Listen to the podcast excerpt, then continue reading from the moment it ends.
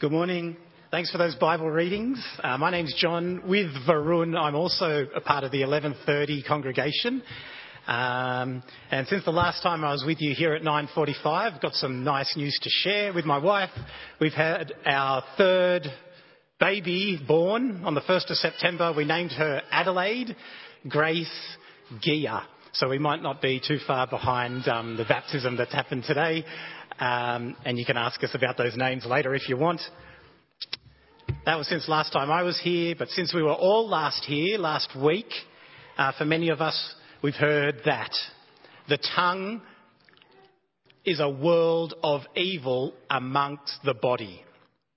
So, in what I'm about to do, and if we're going to talk to each other after we leave the building, we need God's help. Let's pray. God and Father, may the words of my mouth and the meditation of our hearts be pleasing in your sight. For Jesus' sake we pray. Amen. Who is wise among you? Depends how we measure wisdom, doesn't it? Is wisdom measured by life experience? Maybe like at our 8 a.m. congregation, there's lots there. Is it measured maybe by being well informed of world news? Maybe at like this 945 congregation. Or is it best measured by empathy towards others? A bit like maybe our 1130 easy English congregation with lots of cultures represented. The author James asks his Christian audience in chapter 3 verse 13, who is wise among you, Christians? Now, we could search for wisdom in many places. We could go to old or new books. We could go to TED Talks online or podcasts for wisdom.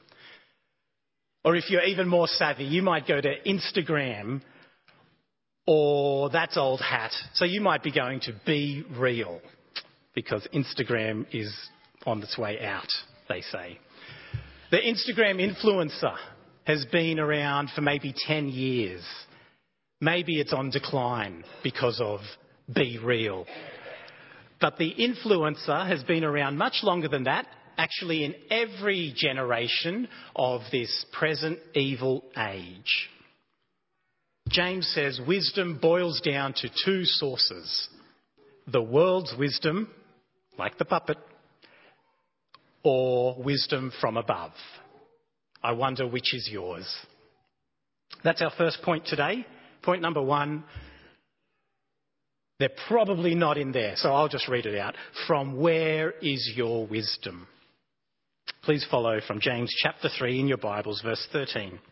Who is wise and understanding among you? Let them show it by their good life, by deeds done in the humility that comes from wisdom. Wisdom can be seen from a good lifestyle, good deeds done in the humility that comes from wisdom. The word humility is literally meekness. Now, meekness will be defined by the world a bit negatively, like being quiet and easily imposed upon and not standing up for oneself. That's the world. But in the Bible, meekness is a gentleness with strength in adversity. Like Moses, who's described as very meek, more than anyone else on the face of the earth in Numbers 12. Moses' leadership was wrongly attacked by two other leaders, Miriam and Aaron, who challenged if God only spoke through Moses. But instead of attacking back, Moses accepted it, waited on God's timing, Perhaps a little bit like the response of the Christian man in Victoria this week, Andrew Thorburn, who was forced to resign as Essendon Football Club CEO for his Christian association. Gentleness with strength in adversity. Or the Greek dictionary definition of meekness, not being overly impressed by a sense of one's self importance. Gentle, lowly so different from the world's attacks and boasting. Verse 14. But if you harbour bitter envy and selfish ambition in your hearts, do not boast about it or deny the truth. Maybe these Christians in James's time had rival faction groups amongst them, more happy to argue for their theological position. Now, of course, biblical truth is very important, something that the author Jude says needs contending for the faith. But James says to boast of selfish ambition denies the truth. It's a little ironic. Like if someone says, I'm not racist, but I don't much like Asian people. Now, I say that as a half Asian man. They sort of deny the truth that they've claimed, don't they, by saying such a thing. Or if someone is to shout out, I don't have anger issues, again, might deny that truth claim. The word deny, pseudomai, is where we get the word pseudonym or pseudo for not real. It's sad and ironic that boasting for theological truth denies the truth of Jesus they claim to know. Who is wise among them? Perhaps none of these strong characters who boast. Because, verse 15, verse 15, such wisdom does not come down from heaven, but is earthly, unspiritual, demonic. For where you have envy and selfish ambition, there you find disorder and every evil practice. Earthly is belonging to this evil world. Unspiritual is without God's spirit in them, but only the sinful nature or the flesh. And demonic is, of course, of the devil himself. Earthly, unspiritual, demonic, or the world, the flesh, and the devil. Maybe you've seen this wisdom in a workplace or in politics, or dare I say it to you, Aussies, people in Australia, you've seen it in sport. Yep, I said it. Where to boast of strong leadership might actually be hiding that selfish ambition and jealousy and bullying. Bullying allegations have been made of Aussie politicians and AFL coaches in recent times. Maybe you've even seen it in churches. And James says this isn't okay. The anger of man, of humankind, does not produce the righteousness of God. James chapter 1 verse 20. That's not wisdom from above. But what is? Verse 17.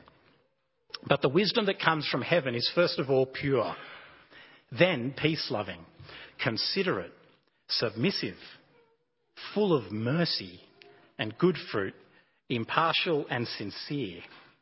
Peacemakers who sow in peace reap a harvest of righteousness. It's pure, refined, like in James chapter 1, or Considerate means not insisting on your every right, but instead being non combative. Sincere is no sense of play acting, and peace loving is what produces a harvest of righteousness. Again, chapter 1, verse 20 human anger doesn't produce the righteousness of God, peace making. So, is your wisdom from below do you boast of your self importance, or is it from above?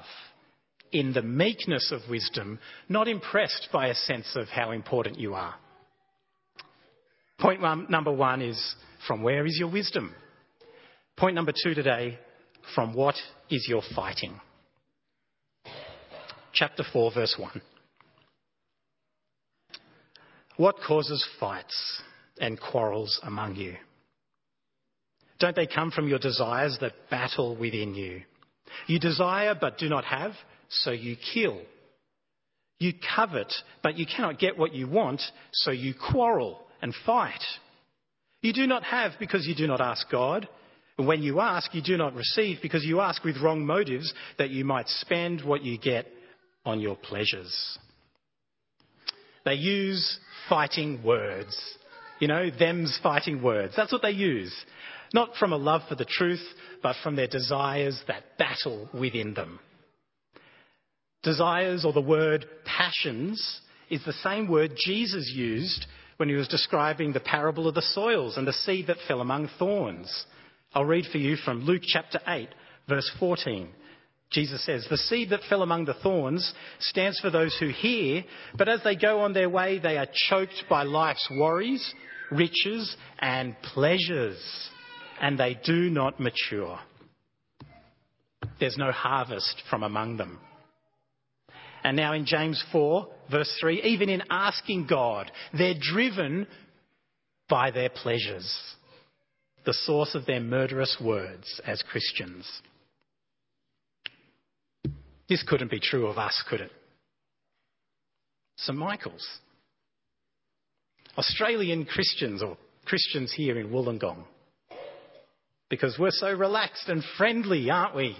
I hear many international visitors describe Australia in this way. I'm going to put some things to you. Do we not in Australia pride ourselves on our strong democracy and adversarial Westminster Parliament? The fighting words in Canberra or in Sydney? Do we not pride ourselves on robust adversarial journalism? For the truth? Do we not pride ourselves, dare I say again, on our Aussie fighting spirit on the sports field? The Aussie men's cricket team are known as the world's worst sledgers, world class in fighting words. And for Christians, sadly, this is all too common in churches. Maybe excused encouraged because we meet KPIs. We're strong leaders. That's not wisdom from above. But it's of the world, the flesh, and the devil, says James. I've ministry friends who have received or are currently receiving bullying within the church and Christian organisations from people we wouldn't believe. James says there's no place for fighting words amongst the household of God. It actually shows a really dangerous friendship. Verse 4. Look at verse 4.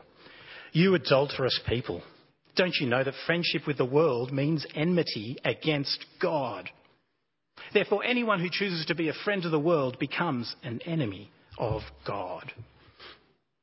They oppose God with their adulterous friendship with the world like the double minded man in chapter 1, verse 8.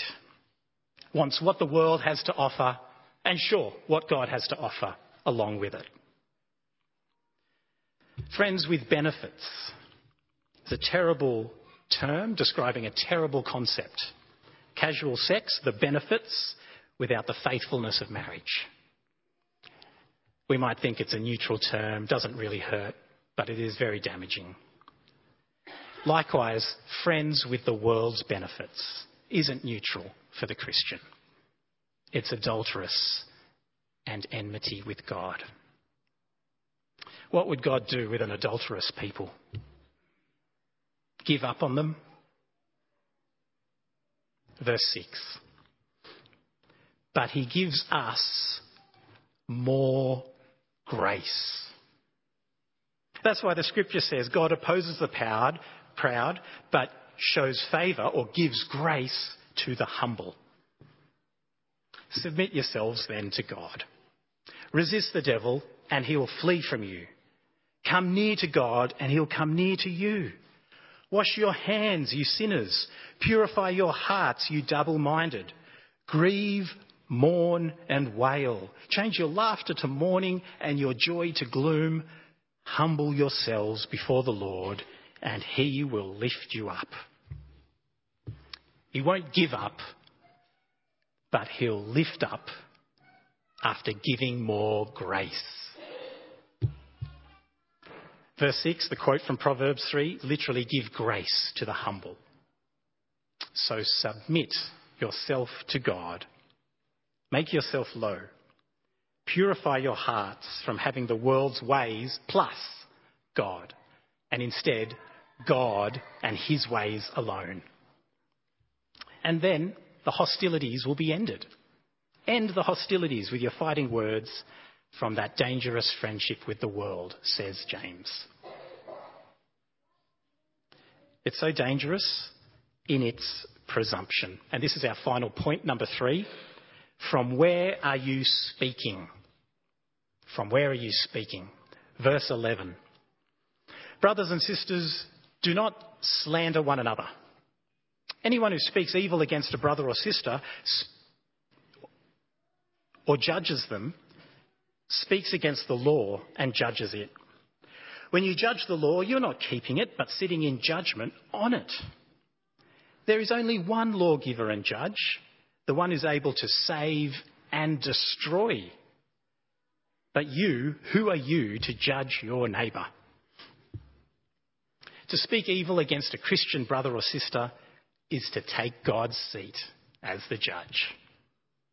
It's not just cursing people made in his image, chapter 2, verse 9, last week. It's cursing those remade in the image of his Son. Those whom God has declared in his courtroom righteous by the blood of Jesus Christ who died for them.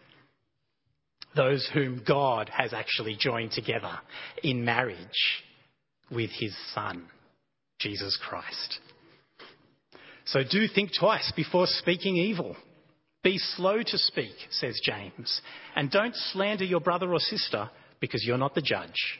There's only one lawgiver and judge, verse 12, who can save and destroy. A better place from where to speak? Not on his seat, but under the easy yoke of Jesus Christ. I'm going to read from Matthew 11, verse 28. Come to me, all you who are weary and burdened, says Jesus, and I will give you rest. Take my yoke upon you and learn from me, for I am gentle and humble in heart, and you'll find rest for your souls.